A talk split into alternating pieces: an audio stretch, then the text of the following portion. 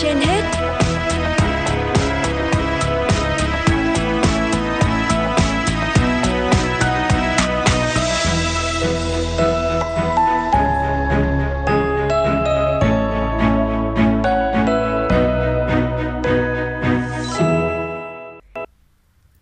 Thanh Hiền và Lê Thông xin chào quý thính giả đang theo dõi chương trình Sức khỏe trên hết của Đài Phát thanh và Truyền hình Hà Nội.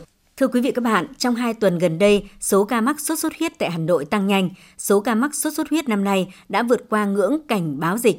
Hiện tại tình hình dịch đang diễn biến phức tạp. Chỉ trong một tuần vừa qua ghi nhận thêm 48 ổ dịch mới tại 19 quận huyện. Theo dự báo, đỉnh dịch sẽ là tháng 11 nên thời gian tới số ca mắc tiếp tục tăng mạnh. Các chuyên gia nhận định dịch sốt xuất huyết đang bùng phát mạnh tại nhiều địa phương trên cả nước do nhiều nguyên nhân, nhưng quan trọng nhất được cho là ý thức của mỗi người dân trong phòng dịch. Xã Tân Lập là một trong bốn xã trọng điểm về sốt xuất huyết với số ca mắc và ổ dịch đứng đầu huyện Đan Phượng. Gia đình bà Nguyễn Thị An có đến 4 người mắc sốt xuất huyết cùng lúc, nhưng bà An vẫn tin rằng nơi ở của gia đình không phải là nơi phát sinh loang quang bọ gậy. Tuy nhiên, khi đội xung kích của tổ dân phố tuyên truyền đã chỉ ra những nơi sẽ tạo ra ổ dịch trong mỗi sinh sôi nảy nở tại gia đình bà An nó cũng mũi ở các nơi thế nào chứ còn thực tế gia đình tôi rất là tự tin vì là ừ, lúc nào cũng phun thuốc sạch sẽ lắm nhưng mà cũng có thể là cháu nó đi học đi hết đấy còn gia đình ông Nguyễn Xuân Tích cũng có tới 4 người bị sốt xuất huyết vừa ra viện. Nhưng khi đội giám sát tới tuyên truyền và kiểm tra, thì phát hiện rất nhiều ổ bọ gậy.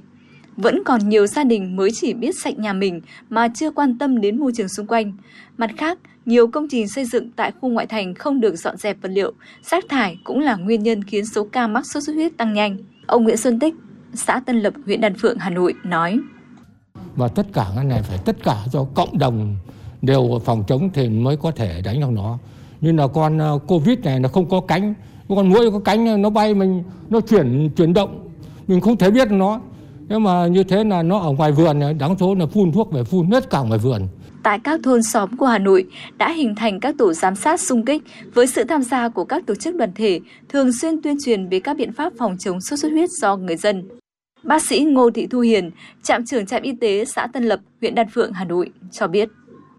Ang chậu cảnh hoặc là những cái mà ừ, lưu Ờ, nước ấy, lưu lại nước ấy thì chúng tôi ờ, có thứ nhất là có các cái uh, biện pháp như là thả cá thứ hai là nếu như không sử dụng nước và để lưu cữu lâu và cũng không đổ được thì chúng tôi sử dụng cái hóa chất abat gần 10.000 ca mắc 12 ca tử vong do sốt xuất huyết. Số ca mắc sốt xuất huyết tại Hà Nội năm nay đã tăng gấp 3,4 lần so với năm 2021.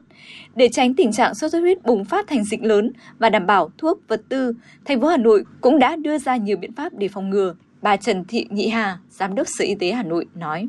Với cái tình hình à, dịch bệnh à, đang diễn ra rất là phức tạp à, thì Hà Nội đã chủ động có những cái biện pháp phòng chống dịch quyết liệt, đồng thời thì cũng đã tập huấn cho toàn thể các bệnh viện công lập và ngoài công lập về phác đồ điều trị và cập nhật những cái kiến thức điều trị sốt xuất huyết đanh. Chúng tôi cũng đã yêu cầu các bệnh viện phải đảm bảo đủ hóa chất vật tư tiêu hao, đảm bảo đủ thuốc ờ, cũng như là những cái dung dịch cao phân tử và máu để điều trị kịp thời cho bệnh nhân. Hà Nội đã phát động một chiến dịch tổng thể vệ sinh và đang huy động các bệnh viện thực hiện kịp thời để kịp thời ngăn chặn sốt xuất huyết lây lan.